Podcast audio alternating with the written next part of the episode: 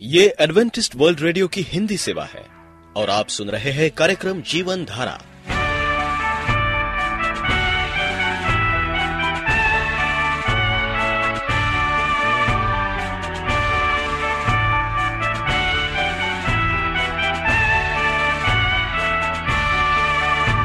कार्यक्रम जीवन धारा सुनने वालों को मैं स्मिता और मैं अमित। हमारा प्यार भरा नमस्कार। एडवेंटिस्ट वर्ल्ड रेडियो की हिंदी सेवा में हम आपका स्वागत करते हैं। श्रोताओं, आइए, आज प्रसारित होने वाले कार्यक्रमों की जानकारी दे दें। आज होगी पहले स्वास्थ्य चर्चा, इसके बाद एक गीत होगा और फिर कार्यक्रम के अंत में पवित्र बाइबल का संदेश। तो चलिए, स्वास्थ्य चर्चा सुनने से पहले सुनते हैं ये गीत। सबके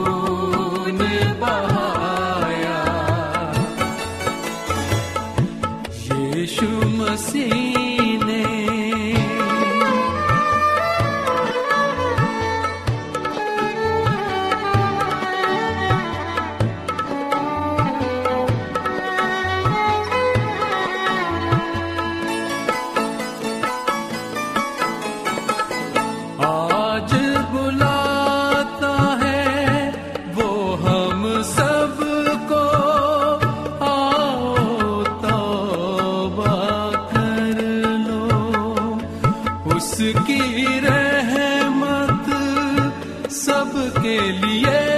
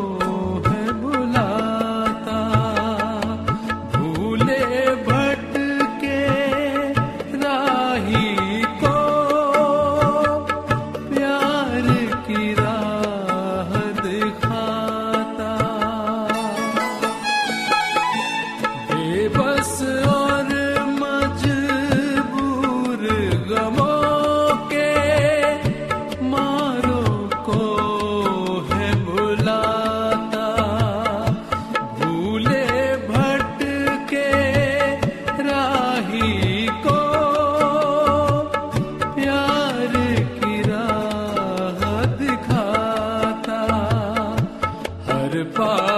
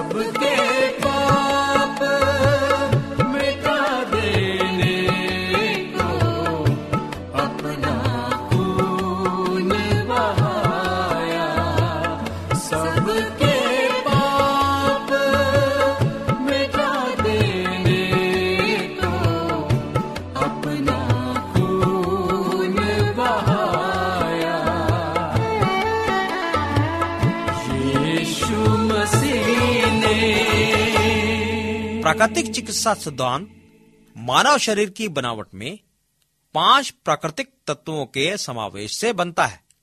यह है मिट्टी, पानी, वायु, ईथर तथा सूर्य प्रकाश मानव शरीर के निरोग रहने या रोगी होने के लिए प्राकृतिक तत्वों का ही हाथ है। रोग निवारण के लिए इन पाँच तत्वों की कितनी मात्रा का उपयोग रोगी के लिए उचित होगा, यह रोग की स्थिति पर निर्भर करता है।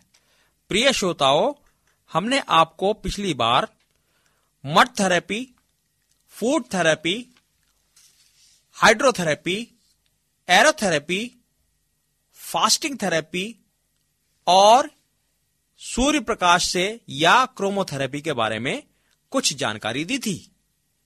आइए अब हम आपको इससे आगे और जानकारी देते हैं। मालिश या मैसाज थेरेपी। यह प्राकृतिक चिकित्सा का एक अभिन्न अंग है। शरीर की मांसपेशियों का स्वास्थ्य उनकी क्रिया तथा लचीलेपन पर सबसे अधिक निर्भर करता है। एक अच्छे मसाज के द्वारा भी यह कार्य किया जा सकता है।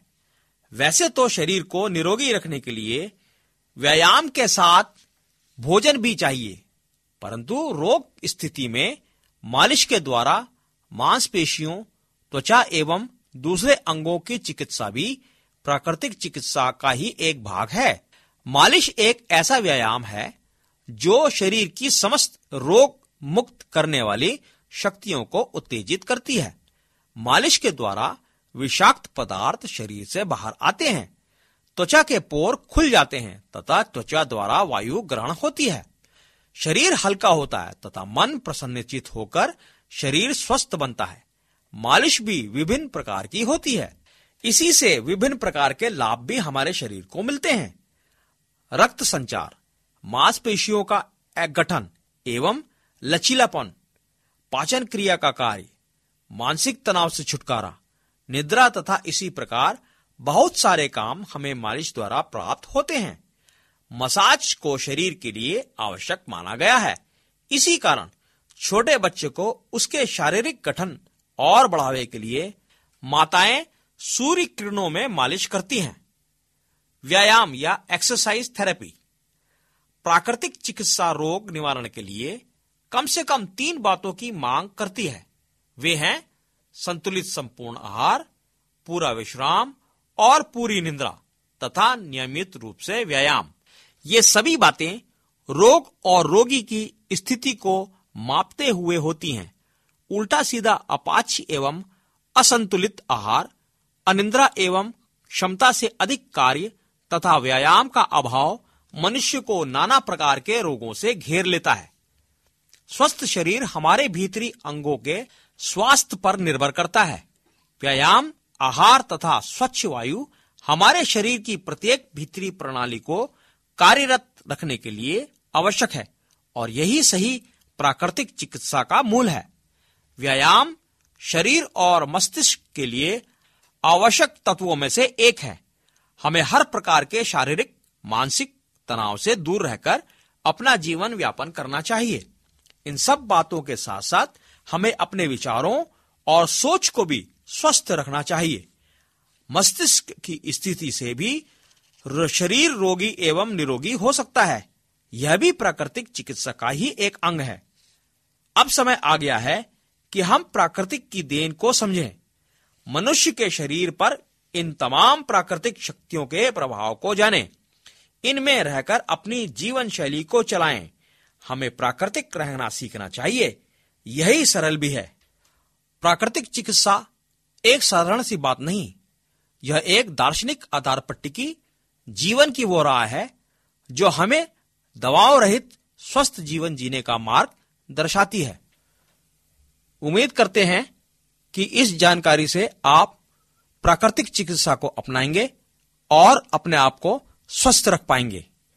अब आप वेल्डन चरण को आज्ञा दीजिए। नमस्कार।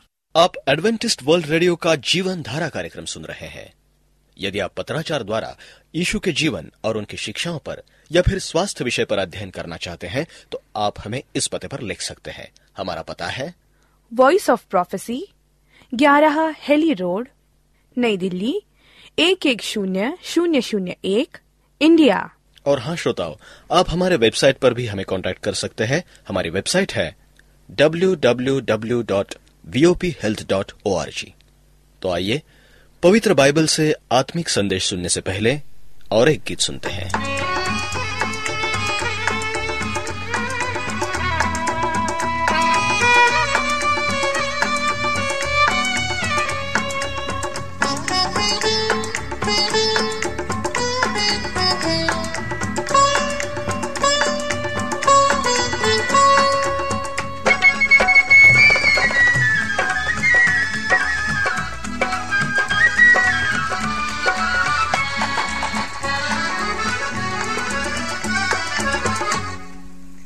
यीशु मैंने तेरा प्यार इतना किया है तूने मुझसे प्यार। देखा यीशु मैंने तेरा प्यार इतना किया है तूने मुझसे प्यार। मैंने तो गुनाहों से तुझी को सताया था, फिर भी किया तूने प्यार। देखा यीशु मैंने तेरा प्यार। इतना किया है तूने मुझसे प्यार। देखा यीशु मैंने तेरा प्यार। कितना किया है तूने मुझसे प्यार।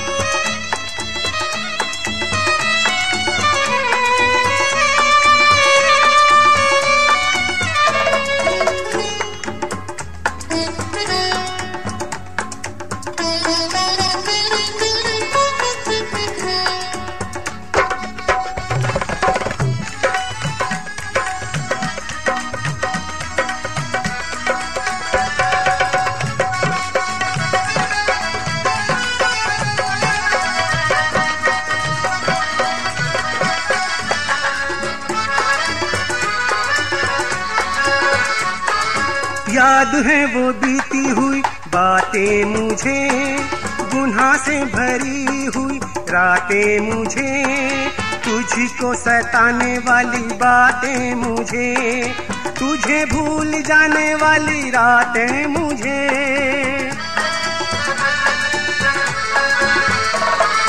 याद है वो बीती हुई बातें मुझे गुना से भरी हुई रातें मुझे, तुझको रुलाने वाली बातें मुझे। तुझे भूल जाने वाली बातें मुझे, फिर भी किया तूने प्यार। देखा यीशु मैंने तेरा प्यार, इतना किया है तूने मुझसे प्यार। देखा यीशु मैंने तेरा प्यार, इतना किया है तूने मुझसे प्यार।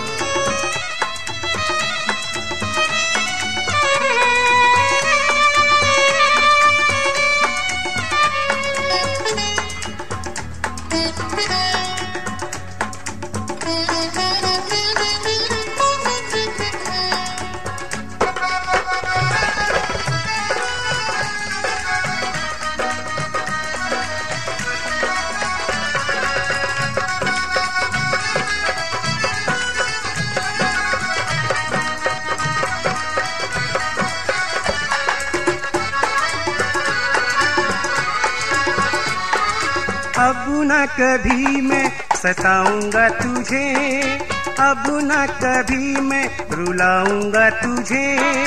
बचनों पे चल के दिखाऊँगा तुझे, अब न कभी भूल पाऊँगा तुझे।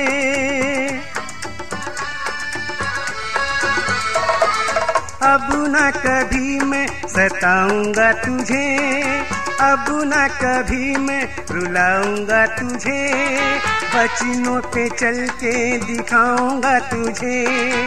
अब न कभी भूल पाऊँगा तुझे। तूने किया मेरा उपकार। देखा यीशु मैंने तेरा प्यार। जितना किया है तूने मुझसे प्यार। देखा यीशु मैंने तेरा प्यार। जितना किया है तूने मुझसे प्यार। मैंने तो गुनाहों से तुझको सताया था, फिर भी किया तूने प्यार। देखा यीशु मैंने तेरा प्यार। इतना किया है तूने मुझसे प्यार। देखा यीशु मैंने तेरा प्यार। इतना किया है तूने मुझसे प्यार। देखा तेरा प्यार। इतना किया है तूने मुझसे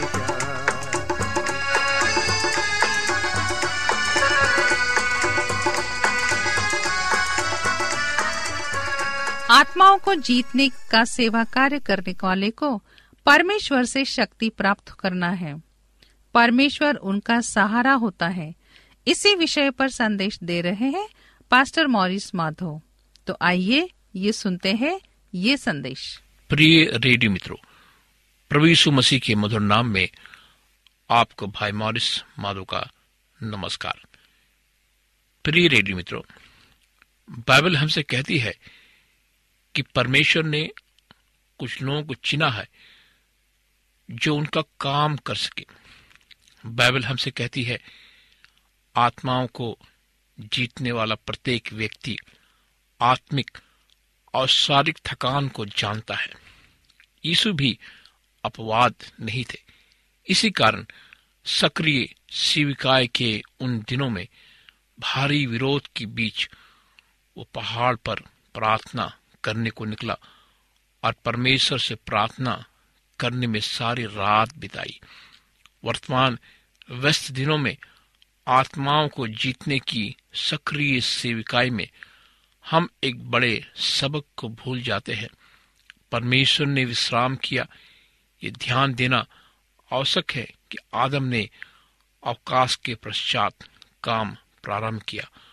और पद में बाइबल में लिखा है, परमेश्वर द्वारा उत्तरदायित्व सौंपने से पूर्व हम बगीचे में एक नदी का वर्णन पाते हैं। विश्राम करना तरोताजा होना आत्माओं को जीतने वाले प्रत्येक व्यक्ति के लिए परम आवश्यक है। आदम किसान था और आत्माओं को जीतने वाला प्रत्येक व्यक्ति भी किसान है। यदि हम प्रथम पंक्ति में सुसमाचार, प्रचार और आत्माओं को जीतने की स्वीकाई करते हैं, तब भी हमें बैतहम के कुएँ के पानी की लालसा रखनी चाहिए। हमें अपने स्वामी की बुलाहट का मूल कम आंकना नहीं चाहिए। तुम आप अलग किसी जंगल स्थान में आकर थोड़ा विश्राम करो। बाइबल हमसे कहती है ये, वे जो बिना विश्राम किए तरोताजा हुए, बिना ही दौड़ते और चलते हैं, निसंदेह समित होते और गिरते हैं। चाहे वे युवा हो, बलवान हो संभवतः ये बात यीशु ने चेले से कही थी। आओ, मैं तुम्हें विश्राम दूँगा। यदि हम विश्राम नहीं करेंगे, थक जाएँगे। प्रत्येक प्रथा प्रभु के मुख को प्रार्थना में निहारने की आवश्यकता कभी भी अनावश्यक नहीं हो सकती है। जैसे हिरणी नदी के जल के लिए हापती है, वैसा ही हे परमेश्वर मैं तेरे लिए हापता हूँ। जीवते ईश्वर, परमेश्वर का मैं प्यासा हूँ। मैं कब आकर परमेश्वर को अपना मुँह दिखाऊँगा? जब मैं प्यासा हूँ, आत्माओं को जीतने वालों की पुकार नहीं रह जाती। तब निसंदेह ये प्रमाणित होता है कि वो विश्वास से पीछे हट चुका है। भविष्य शास्त्र में हमारे लिए ताजिए पानी के दो बड़े साधन दिए गए हैं। परमेश्वर के वचन के साथ, उसकी बाट जोहना उसके संत जनों के साथ सहभागिता करना। इस सत्य का दूसरा पहलू यह भी है कि आत्मा को जीतने की सेविकाई एक छत के नीचे बैठकर बिना शारीरिक श्रम का कार्य नहीं है। हम बाइबल में पढ़ते हैं कि बाइबल में लिखा पूरा हुआ, कैसा लगता है कि यदि यीशु क्रूस से ये पुकारते, हे पिता मुझे पृथ्वी पर छह माह और दीजिए। अभी भी कुछ काम अधूरे हैं जो मैंने नहीं किया। लगभग साढ़े तीन वर्ष की सार्वजनिक सेविकाएँ के दौरान उन्होंने कहा और किया जो उनके पिता उनसे चाहते थे। उन्होंने अपने चेले को बताया, मैंने जो बातें अपने पिता से सुनी, वे सब तुम्हें बता दी। और उन्होंने अपने पिता से कहा, जो काम तूने मुझे करने को दिया था, उसे पूरा करना मैंने पृथ्वी पर तेरी महिमा की है। परमेश्वर, ये आशा नहीं रखते कि हम पृथ्वी पर सभी काम करें। वे चाहते हैं कि हम जो काम उन्हें दिए हैं, उन्हें अवश्य पूरा करें। इस बहुत से गाँव, नगरों में गए, पर हमने नहीं सुना कि वे कभी विश्राम नहीं किया। हमें स्वयं को सब कुछ करने की धारणा से बचाना होगा। कहीं ऐसा ना हो कि सब कुछ करते करते कुछ भी उपयोगी या लाभकारी काम ना हो पाए। तिमुथियस अपनी पत्री में लिखता है पर तू सब बातों में सावधान रहे, दुख उठाकर सुसमाचार, प्रचार का काम कर और अपनी सेवा को पूरा कर। इसके ठीक बाद पौलुस सेविकाई के विषय में अपनी गवाही लिखता है कि जो सेविकाई उसे मिली, वो चुनौती पूर्ण थी। अब मैं अर्ध की नाई उड़ेला जाता हूँ। मेरे कुछ करने का समय आ पहुँचा है। मैं अच्छी कुश्ती लड़ चुका हूँ। मैंने अपनी दौड़ पूरी कर ली है। मैंने विश्वास की रखवाली की है। बहुत से युवा पुरुष, महिलाएँ बड़ी सरगर्मी से आत्माओं को जीतने का कार्य प्रारंभ करते हैं। परंतु मसीह के आने तक लगे रहने का दृढ़ निश्चय न होने के कारण लक्ष्य की ओर लगातार बढ़ते नहीं, बीच में ही रुक जाते हैं। कलिसिया अतीत में आत्मा जीतने वालों से भरी पड़ी है। वे महिमा में बीते हुए कल पर गर्व कर सकते हैं। संभव है कि आप भी उनमें से एक हो पछताव करे, लौट आए। अंत तक लगे रहने और आत्माओं को जीतने के लिए वे आपको विश्वास योग ठहरा रहे हैं। उन्हें निराश न करे, उनका सामर्थ, अनुग्रह सदैव आपके लिए दिया गया है। प्रकाशित बात में सात कलिसाओं से आत्मा कहता है, जो जय पाए, यहाँ जय पाने का अर्थ हो सकता है। अंत तक विश्वास योग बने रहना दृढ़ता पूर्वक विश्वास को अंत तक थामे रहना। हमारे पास दाऊद की गवाही से कमतर गवाही नहीं होनी चाहिए। उसके विषय में लिखा है, दाऊद तो परमेश्वर की इच्छा के अनुसार अपने समय में सेवा करके सो गया। परमेश्वर के लिए अलग होकर पूर्ण समर्पण करे। लूका तेईस में लिखा है, हे पिता मैं अपनी आत्मा तेरे हाथों में सौंपता हूँ। आत्मा जीतने वाले का जीवन परमेश्वर की बेदी पर लगातार बलिदान चढ़ाना चाहिए। वो जीवित बलिदान है। यीशु की प्रार्थना का अभिप्राय ये नहीं कि अब तक वे परमेश्वर को बिना सौंपे कुछ रोककर अपने पास रखे हुए थे। यीशु परमेश्वर पिता में जीते थे, चलते फिरते थे। उनका अस्तित्व उन्हीं में समाहित था। उन्होंने आत्मा से प्रारंभ किया परमेश्वर की इच्छा और धार्मिकता में अपने को समर्पित किया, अब आत्मा में समाप्त किया, पुनः पिता को समर्पित किया। इस संदर्भ में पत्रस दे लिखता है कि अपने आप को सच्चे न्याय के हाथ सौंपना था। बाइबल हमसे कहती है कि हमें प्रतिदिन मसीह में मरना है। कि पौलुस कहता है कि मैं मसीह में मरता हूँ, मैं जीवित नहीं, बल्कि मसीह मेरे में जीवित है। आज हमें ये देखना है, क्या हम अपने आप को मसीह को समर्पित करते हैं और ये कहते हैं कि मसीह मेरे में जीवित है। वो आपको एक नया जीवन देगा, आपके जीवन को संभालेगा आपके जीवन को बदलेगा, आपको नया जीवन देगा। बाइबल कहती है कि हम सब परमेश्वर के पंखों के नीचे है, वह हमें संभालता है, वह हमें शक्तिशाली बनाता है। आइए हम प्रार्थना करें। महान जीवित पिता परमेश्वर, हम तेरा धन्यवाद देना चाहते हैं प्रभु, हमारे जीवन के लिए प्रभु, हमें समर्पित जीवन दे, ताकि हम तेरे लिए काम कर सके। हम प्रार्थना करते हैं भाई बहनों के लिए जो तेरी सेविकाई कर रहे हैं प्रभु, तूने अपने हाथों से संभाल ताकि वे तेरे काम के लिए आगे बढ़ सके। इस प्रार्थना को प्रभु यीशु मसीह के नाम से मांगते हैं। आमीन। मित्रों, आप हमें इस नंबर पर भी संपर्क कर सकते हैं। हमारा नंबर है नौ छ आठ नौ दो तीन एक सात शून्य दो, नौ छ आठ नौ दो तीन एक साथ सुन दो। हमारा ईमेल आईडी है Morris M O double R I S A W R at Gmail dot com Morris A W R at Gmail dot com हमें आपके पत्रों का इंतज़ार है।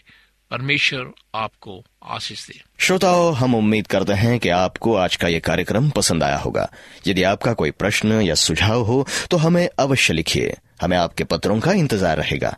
हमारा पता है कार्यक्रम Jeevan Dhara Adventist world radio post box सत्रह पुणे चार एक एक शून्य शून्य एक महाराष्ट्र इंडिया।